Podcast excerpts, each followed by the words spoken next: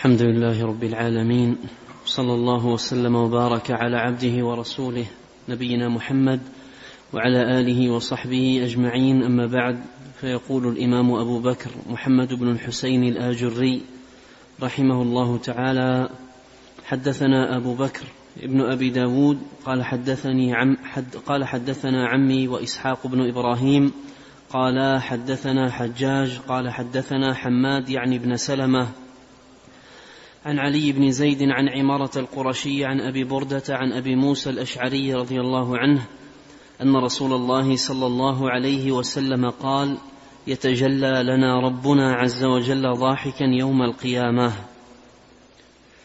قال: وحدثنا أبو الفضل جعفر بن محمد الصندلي قال حدثنا زهير بن محمد المروزي قال أخبرنا الحسن بن موسى قال حدثنا حماد بن سلمة عن علي بن زيد عن عمارة القرشي عن أبي بردة عن أبي موسى رضي الله عنه قال: قال رسول الله صلى الله عليه وسلم: يتجلى لنا الرب عز وجل ضاحكا ويقول: أبشروا معاشر المسلمين، فإنه ليس منكم أحد إلا قد جعلت مكانه في النار يهوديا أو نصرانيا. بسم الله الرحمن الرحيم، الحمد لله رب العالمين، وأشهد أن لا إله إلا الله وحده لا شريك له، وأشهد أن محمدا عبده ورسوله، صلى الله وسلم عليه وعلى آله وأصحابه أجمعين. اللهم علمنا ما ينفعنا، وانفعنا بما علمتنا، وزدنا علما، وأصلح لنا شأننا كله، ولا تكلنا إلى أنفسنا طرفة عين. اللهم إنا نسألك علما نافعا، ورزقا طيبا، وعملا متقبلا. أما بعد، هذا الحديث حديث أبي موسى الأشعري رضي الله عنه فيه إثبات الضحك صفة لله سبحانه وتعالى، وهي صفة كما تقدم البيان فعلية من صفات الله تبارك وتعالى الفعلية، وهي من صفات الكمال، والقول فيها كالقول في سائر الصفات، يؤمن بها كما جاءت، وتمر كما وردت، وتقر كما أقرها الصحابة الكرام ومن اتبعهم بإحسان.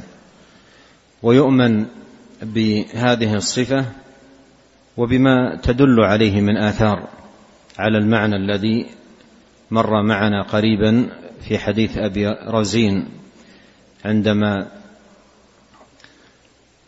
علم هذه الصفة من حديث رسول الله صلى الله عليه وسلم، ثم أتبع ذلك بقوله: لن نعدم الخير من رب يضحك. فهذا كله من الآثار المتعلقة والمترتبة على الإيمان بهذه الصفة.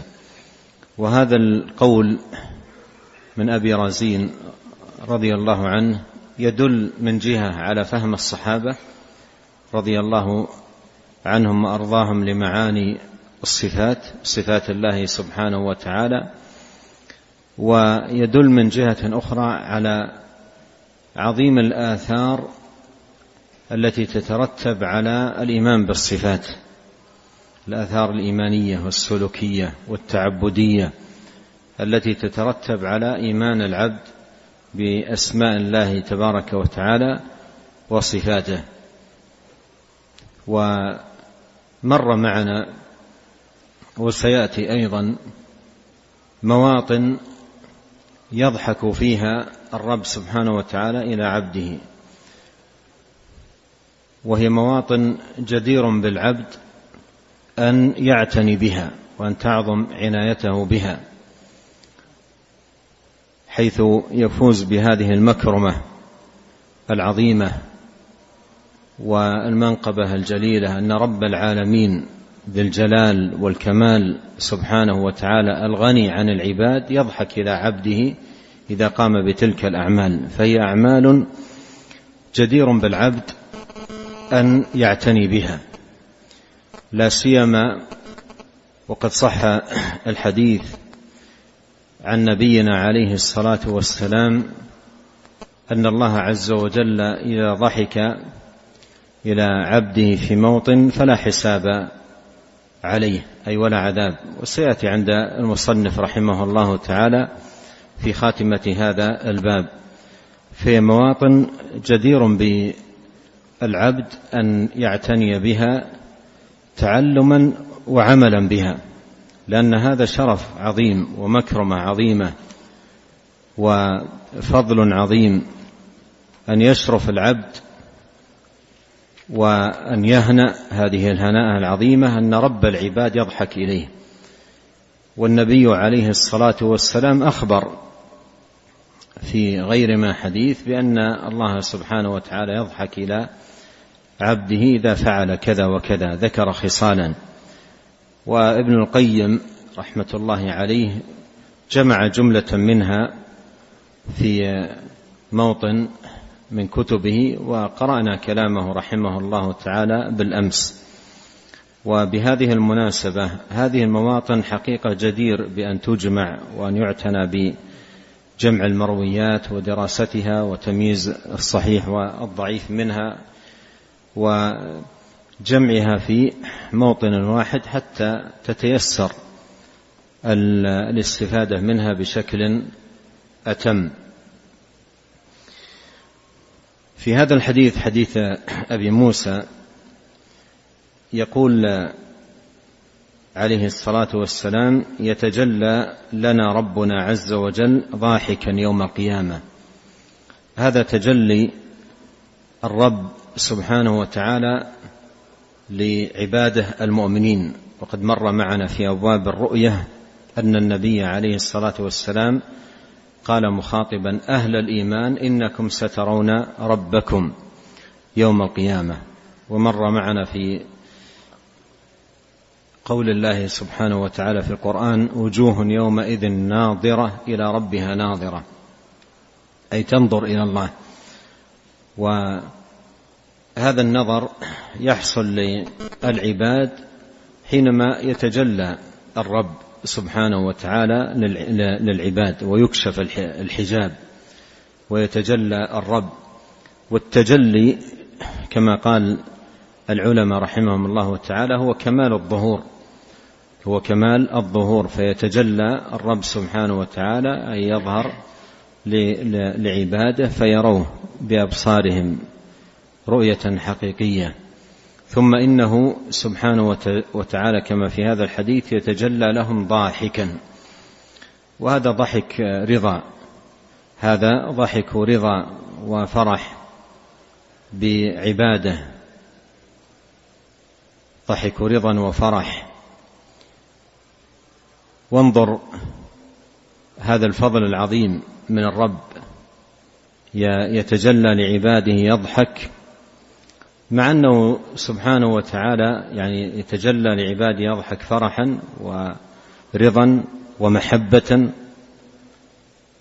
مع أنه سبحانه وتعالى غني عن هؤلاء العباد كل الغنى، لا تزيد طاعة من أطاع في ملكه شيئا ولا تضر معصية من عصى في ملكه شيئا. يا أيها الناس أنتم الفقراء إلى الله والله هو الغني الحميد. فهو غني حميد سبحانه وتعالى، لكن من كمال فضله وعظيم منه وجزيل إحسانه سبحانه وتعالى يتجلى لعباده يضحك، وهذا ضحك فرح ومحبة ورضا.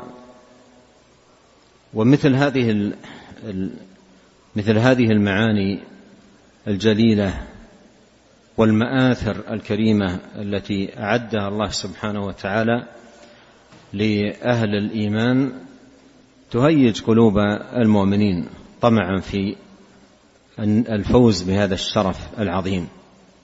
شتان بمن شتان بين من هذه حالهم وبين من قال الله عنهم: كلا إنهم عن ربهم يومئذ لمحجوبون ثم إنهم لصالوا الجحيم. شتان بين هذه الحال وهذه الحال.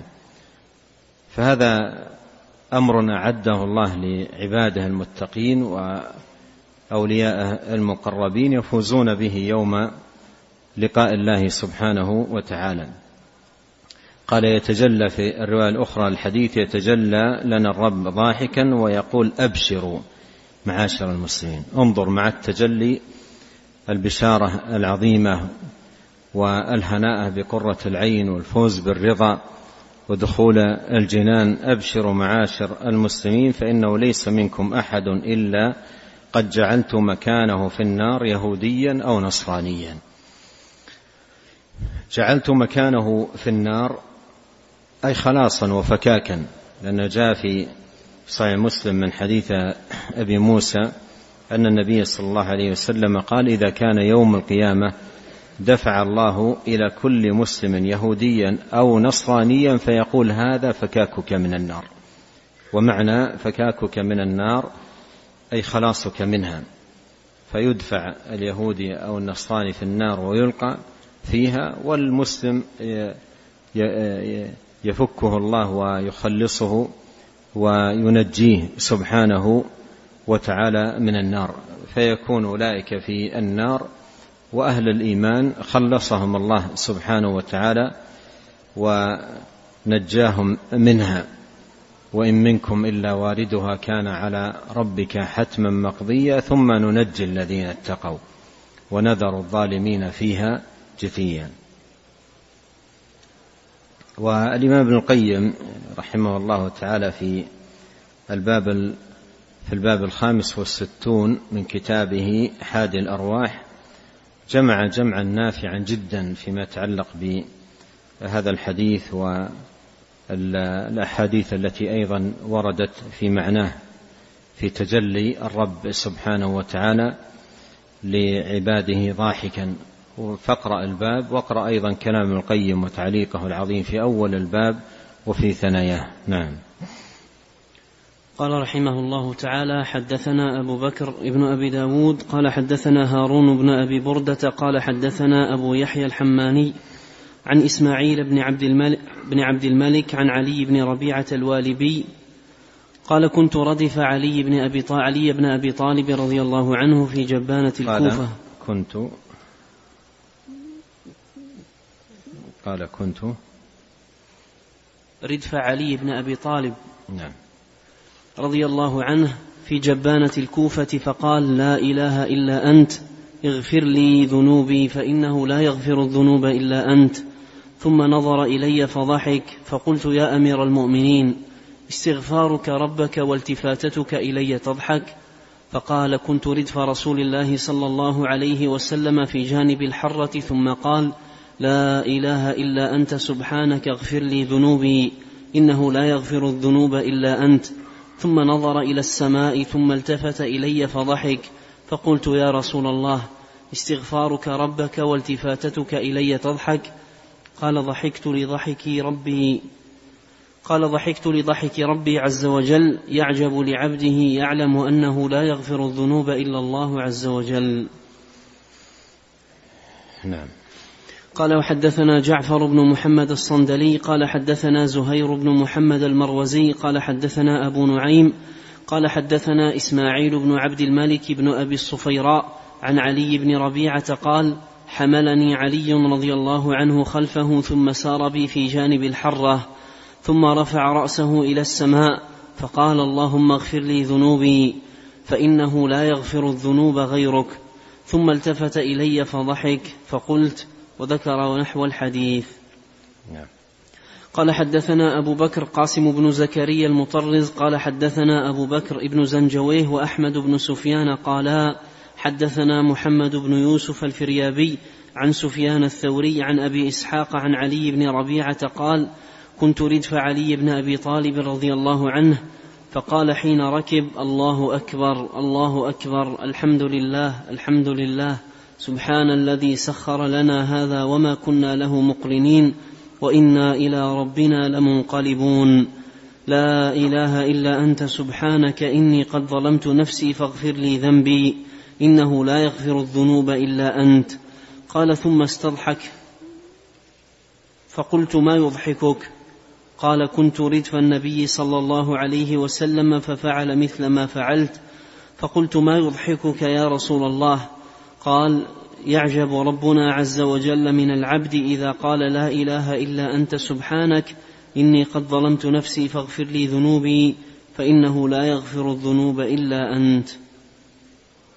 قال حدثنا أبو محمد يحيى بن محمد بن صاعد قال حدثنا يوسف بن موسى القطان قال حدثنا جرير عن منصور بن المعتمر عن أبي إسحاق عن علي بن ربيعة الأسدي قال رأيت علي رضي الله عنه أتى بدابة فوضع رجله في الركاب فقال بسم الله، فلما استوى عليها قال الحمد لله، ثم قال سبحان الذي سخر لنا هذا وما كنا له مقرنين وإنا إلى ربنا لمنقلبون، ثم حمد الله ثلاثا وكبر ثلاثا ثم قال لا إله إلا أنت سبحانك إني قد ظلمت نفسي فاغفر لي ذنوبي فإنه لا يغفر الذنوب إلا أنت، ثم استضحك فقلت مما استضحكت؟ فقال إن رسول الله صلى الله عليه وسلم قال يوما مثل ما قلت، ثم استضحك فقلت مما استضحكت يا رسول الله؟ قال يعجب ربنا عز وجل من قول عبده سبحانك إني قد ظلمت نفسي فاغفر لي ذنوبي إنه لا يغفر الذنوب إلا أنت. قال علم عبدي أن له ربا يغفر الذنوب. هذا الحديث حديث علي بن ربيعة عندما كان مع علي بن أبي طالب رضي الله عنه وكان ردفه أي راكبا معه على الدابة، وسمعه يقول هذا الذكر وهذا الدعاء، وهو دعاء ركوب الدابة، لا يختص هذا الدعاء بالسفر وإنما هو دعاء لركوب الدابة، يقال في كل ركوب في سفر المرء وحضره، سواء كان الركوب للسفر أو كان الركوب في داخل البلد، فإنه يؤتى بهذا الدعاء وهذا الذكر العظيم. وقد جمع هذا الدعاء بين معاني عظيمة وجليلة، ففيه الحمد وفيها الاستغفار وفيه التكبير وفيه التهليل، الكلمات الأربع التي أحب الكلام إلى الله سبحانه وتعالى اجتمعت في هذا الذكر المبارك، وفيه التسمية عند الركوب، والتسمية فيها طلب المعونة من الله سبحانه وتعالى، وفيه الاستغفار لأن العبد يرفل في نعم، ومن عظيم نعم الله سبحانه وتعالى أن يسر له هذه المركوبات ينتقل عليها من مكان إلى مكان ومن موضع إلى موضع، وتحمل متاعه وتريحه من عناء عظيم وشدة عظيمة، فهذه نعم، والعبد مع وفرة هذه النعم مقصر، ولهذا كان هذا الموطن من أعظم المواطن التي يراعى فيها الاستغفار، يستغفر ربه ربه الذي ينعم عليه ويمن عليه بهذه النعم والمنن العظيمة، ومنها هذه المركوبات التي يسرها. ولهذا في سورة النحل التي تسمى سورة النعم جاء في أوائل النعم في أول السورة ذكر لهذه النعم، والخيل والبغال والحمير لتركبوها وزينة ويخلق ما لا تعلمون. العلماء رحمهم الله يقولون يدخل تحت قوله ويخلق ما لا تعلمون المركوبات الحديثة من السيارات والطائرات وغيرها، هذه كلها نعم عظيمة يسرها الله سبحانه وتعالى للعباد، فإذا ركب يركب بالتسمية يركب بالتسمية طلبا للمعونة من الله والحفظ، و يحمد الله على هذه النعم التي يسرها، ويعظم الله سبحانه وتعالى مكبرا ومكررا التكبير، ويهلل، وأيضا يستشعر هذه النعمة بتلاوة الآية سبحان الذي سخر لنا هذا وما كنا له مقرنين وإنا إلى ربنا لمنقلبون. فالحاصل أن هذا ذكر عظيم ودعاء مبارك وأيضا ما فيه من الاستغفار واستشعار أن أنه لا يغفر الذنوب إلا الله، وطلب العبد من ربه أن يغفر ذنبه. والله سبحانه وتعالى يحب من عباده ذلك، يحب من عباده ذلك، ولهذا يحرص المرء على الاتيان به في كل مرة يركب فيها يركب فيها دابته. وفي هذا الحديث قال: يعجب ربنا عز وجل من العبد إذا قال لا إله إلا أنت سبحانك إني قد ظلمت نفسي فاغفر لي ذنوبي فإنه لا يغفر الذنوب إلا أنت. وهذا فيه سعة مغفرة الله، وأنه يغفر الذنوب ولا يغفر الذنوب إلا الله، ومن يغفر الذنوب إلا الله. وفيها أيضا استشعار العبد بظلمه لنفسه وكثرة تقصيره وتفريطه في جنب الله سبحانه وتعالى. وفيه طلب غفران الذنوب كلها، لأن قوله فاغفر لي ذنوبي يتناول ذنوب العبد كلها. والشاهد من الحديث ما جاء في بعض رواياته التي ساقها المصنف من إثبات ضحك الرب، حيث قال النبي صلى الله عليه وسلم: ضحكت لضحك ربي عز وجل يعجب لعبده، ضحكت لضحك ربي عز وجل يعجب لعبده يعلم أنه لا يغفر الذنوب إلا الله عز وجل. وفي بعض الروايات قال: فقلت ما يضحكك يا رسول الله؟ قال علي، قال: يعجب ربنا عز وجل من العبد إذا قال لا إله إلا أنت سبحانك إني كنت إني قد ظلمت نفسي فاغفر لي ذنوبي فإنه لا يغفر الذنوب إلا أنت. الحاصل أن هذا ذكر مبارك ودعوات عظيمة يجدر بالمسلم أن يواظب عليها في كل مرة يركب دابته.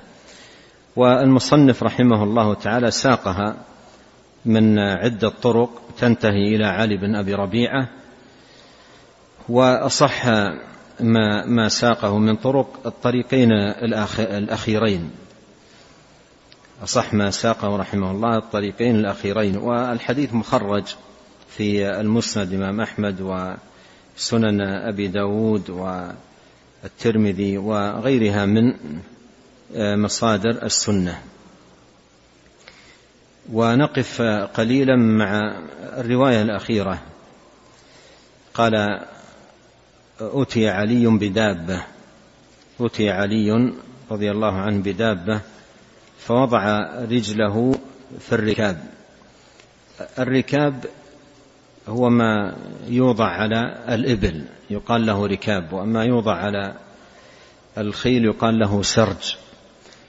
فوضع رجله على الركاب في الركاب لينهض ويركب على ظهرها. والدابة على وجه وال وال وال الإبل على وجه الخصوص للتسمية في في, في, في ركوبها أيضا شأن عظيم، لأنه صح في الحديث في المسند وغيره عن نبينا صلى الله عليه وسلم أنه قال قال على كل بعير شيطان، على ظهر كل بعير شيطان، فإذا ركبتموها فسموا الله. ف يعني أيضا هذا فيه من الفائدة أن هذا الذكر مطردة للشيطان، مطردة للشيطان. الإنسان لا يأمن أن يكون في دابته شيطان، فتكون هذه التسمية وهذا الذكر لله طارد لي طارد الشياطين. حتى إذا ركب الإنسان دابة غيره، أحيانا يركب الإنسان في بعض الدواب السيارات مضطرا إلى ركوبها، وتكون في في عندما ركب فيها من قبله قائمة على على أمور تجلب الشياطين من آلات اللهو وغيرها الجالبة للشياطين، فتكون فيها فيها شياطين، فيركب بالذكر يسلم ويطرد الشياطين. وكم بحاجة كم, كم العبد بحاجة إلى أن يستحضر مثل هذه المعاني حتى يكون في ركوبه راكبا بحفظ الله سبحانه وتعالى بحفظ الله سبحانه وتعالى له، فيركب ويسمي فيركب ويسمي أول ما يركب أول ما يبدأ به في ركوبه يقول بسم الله. والباء في البسملة طلب المعونة، الباء باء الاستعانة فيها طلب المعونة من الله سبحانه وتعالى أن أن يحفظ عبده في في ركوبه وتنقله. قال فإذا فقال بسم الله فلما استوى عليها يعني على ظهرها، ويقال في السيارة عندما يجلس على المقعد يعني التسمية عند الركوب والحمد عندما يجلس على المقعد مقعد السيارة يقول الحمد لله. والحمد مبني على استشعار النعمة استشعار النعمة، لولا أن الله يسر لك هذا الحديد بهذه الصفة وبهذه الحال ينقلك من مكان إلى مكان لما أطقت شيئا من ذلك وما كنا له مقرنين. فيحمد العبد على نعمة الله سبحانه وتعالى، ثم يتلو هذه الآية العظيمة: سبحان الذي سخر لنا هذا وما كنا له مقرنين وإنا إلى ربنا لمنقلبون. سبحان الذي سخر لنا هذا، التسبيح تنزيه لله وتقديس له عن كل ما لا يليق بجلاله، وسبح الله أي أنزه الله وأقدسه سبحانه وتعالى. والتسبيح من الكلمات الأربع التي هي أحب الكلام إلى الله سبحانه وتعالى. سبحان الذي سخر لنا هذا، وهذا فيه استشعار نعمة التسخير، أن الله سخر هذه الأشياء ويسرها وأوجدها مذللة للعباد. وسبحان الله تعجب تعجب في باب التسخير وأنت تتأمل الإبل، يعني من أضخم الحيوانات جسما وقوة، وتجد الطفل الصغير ست سنوات يقود البعير ويركب عليه ويذهب به إلى حيث شاء. طفل صغير ست سنوات ربما لو ركله برجله لمات في مكانه، لكن الله سخره له، الله سبحانه وتعالى سخره, سخره له. ولهذا ما ينبغي العبد أن يغفل عن نعمة التسخير، أن لا يغفل عن نعمة التسخير. في كل مرة يركب الدابة يستشعر هذه النعمة العظيمة، نعمة التسخير. سخر لنا هذا، قوله هذا الإشارة الإشارة هنا بقوله هذا إشارة إلى كل مركوب مسخر، إشارة إلى كل مركوب مسخر. وجعل لكم من الفلك والأنعام ما ما تركبون لتستووا على ظهوره ثم تذكروا نعمة ربكم إذا استويتم عليه وتقولوا سبحان الذي سخر لنا هذا.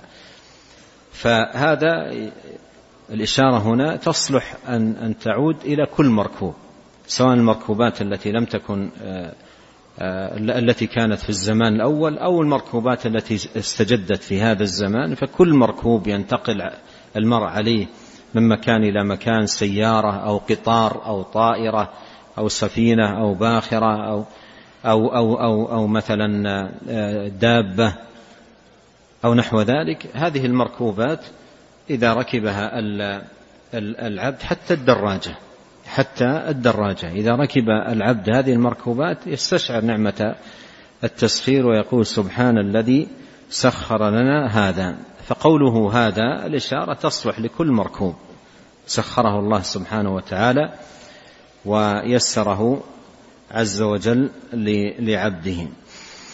وقوله وما كنا له مقرنين، معنى مقرنين أي مطيقين، يعني آه يعني نحن في في ضعف أن نطيق قهر هذه آه الدواب، أن نطيق قهر هذه الدواب لتذهب بنا إلى حيث شئنا، لولا تسخيرك يا الله، لولا أنك جعلتها مسخرة لنا وذللتها لنا ويسرتها لنا، وإلا لا نطيق ذلك، ما نطيق ذلك، وما كنا له مقرنين أي مطيقين لقهرها واستعمالها لولا أنك سخرتها لنا يا الله ويسرت لنا استعمالها. وإنا إلى ربنا لمنقلبون، وإنا إلى ربنا لمنقلبون، وإنا إلى ربنا لمنقلبون أي مرجعنا إلى الله. ولعل هذا والله تعالى أعلم في تنبيه للعبد أن يمضي في شؤونه التي ركب دابته لأجلها من مصالحه الدينية أو الدنيوية، أن يمضي في شؤونه وهو ليس بغافل عن الآخرة، وهو ليس بغافل عن الآخرة ومتذكر لها، متذكر للمنقلب إلى الله. حتى إن بعض العلماء أظن في كتب التفسير، والكلام هذا مر علي قديما، ومن وجده منكم في كتاب فليدلني عليه، أحد العلماء يذكر تلمسا من الحكم في ذلك، قال قال تذكر المنقلب في ركوب الدابة، قال لأن من يركب البعير ليتحرك عليه لا يأمن أن يسقط من ظهر بعيره فتندق عنقه فيموت. إذا كان هذا قيل قديما فماذا يقال في السيارات؟ وكم ذهبت من أنفس في السيارات؟ كم من أناس ذهبوا إلى مصالح في داخل المدن وأيضا في خارج المدن، وذهبت أرواحهم داخل مركوباتهم قبل أن يقضوا مصالحهم، سواء التي تحتاج إلى سفر أو التي لا تحتاج إلى سفر. فلا يأمن العبد، لا يأمن العبد أن تأتيه منيته وهو على ظهر هذه الدابة. فكم هو جميل أن يكون الركوب مصحوبا بماذا؟ بتذكر المنقلب. وتذكر المنقلب فائدة عظيمة للعبد، فائدته عظيمة للعبد، لأنه من أعظم الطوارد للغفلة واللهو، من أعظم الطوارد للغفلة واللهو، ومن أعظم الأمور المعينة على الإقبال على الله وطاعته وذكره وشكره والاستعداد للقائه بتقواه. وتزودوا فإن خير الزاد التقوى واتقوني يا أولي الألباب. قال ثم حمد الله ثلاثا وكبر ثلاثا، أي بعد الآية يقول الحمد لله الحمد لله الحمد لله، الله أكبر الله أكبر الله أكبر. والحمد ثناء على الله سبحانه وتعالى، والله يثنى عليه لكمال صفاته وعظمته وجلاله، ويثنى عليه لعظيم نعمائه وواسع فضله وجزيل عطائه. ثم كبر، ثم كبر ثلاثا، والتكبير تعظيم لله وإيمان بأنه لا أكبر منه. ولعل والله تعالى أعلم من من فوائد التكبير في هذا الموطن طرد العجب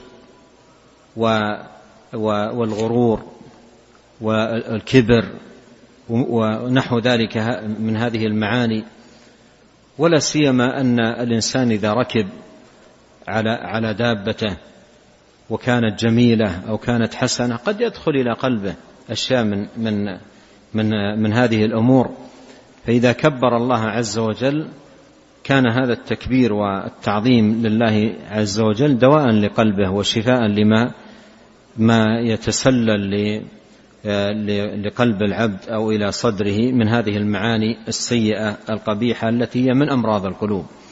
ثم قال لا إله إلا أنت، وهذه كلمة التوحيد أعظم الكلمات وأجلها على الإطلاق. سبحانك أي أنزهك يا الله إني قد ظلمت نفسي.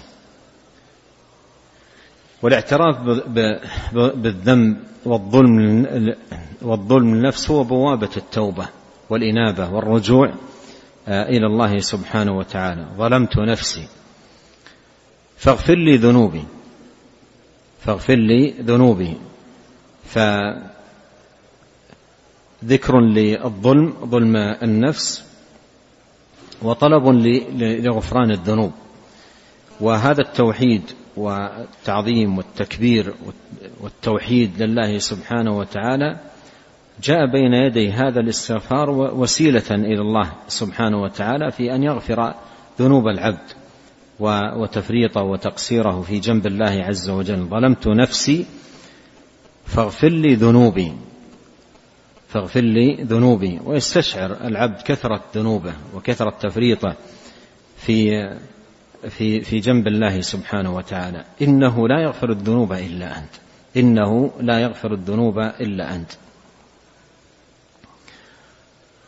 عندما يقيض الله سبحانه وتعالى العبد لهذه المعاني وهو يركب دابته ومستحضرا هذه المعاني، هل هناك ركوب لدابة أجمل من هذا الركوب؟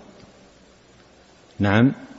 هل هناك ركوب أجمل من هذا الركوب وأهنى وأقر عين وأتم في سعادة العبد ولذته وهناءته عندما تجتمع كل هذه المعاني العظيمة له حال ركوبه دابته؟ فركوب للدابة يفتتح بهذه المعاني العظيمة أكرم به من ركوب. وأيضا ما يكرم الله سبحانه وتعالى العبد وقد ركب هذه الدابة بهذه المعاني من خيرات يسوقها إليه وتيسير وتوفيق فيما هو ذاهب إليه من مصالحه الدينية أو الدنيوية. قال إنه لا يغفر الذنوب إلا أنت إنه لا يغفر الذنوب إلا أنت. هذا استشعار بسعة مغفرة الله وأن الله سبحانه وتعالى يغفر الذنوب ولا يغفر الذنوب إلا الله. ثم استضحك، يعني ضحك النبي عليه الصلاة والسلام لما وصل إلى هذا الموطن. ف... ف... ف... فقلت مما استضحكت؟ فقال إن رسول الله صلى الله عليه وسلم قال يوما مثل ما قلت ثم استضحك. يعني في هذا الموطن ضحك النبي صلوات الله وسلامه عليه. فسأله علي سأله علي رضي الله عنه مما ضحك مما استضحكت يا رسول الله. وفعلا السؤال وارد، يعني لما تأتي هذه المعاني العظيمة ثم يكون الضحك يتعجب الإنسان ويسأل. ولهذا علي سؤاله في محله، قال مما ضحكت يا رسول الله.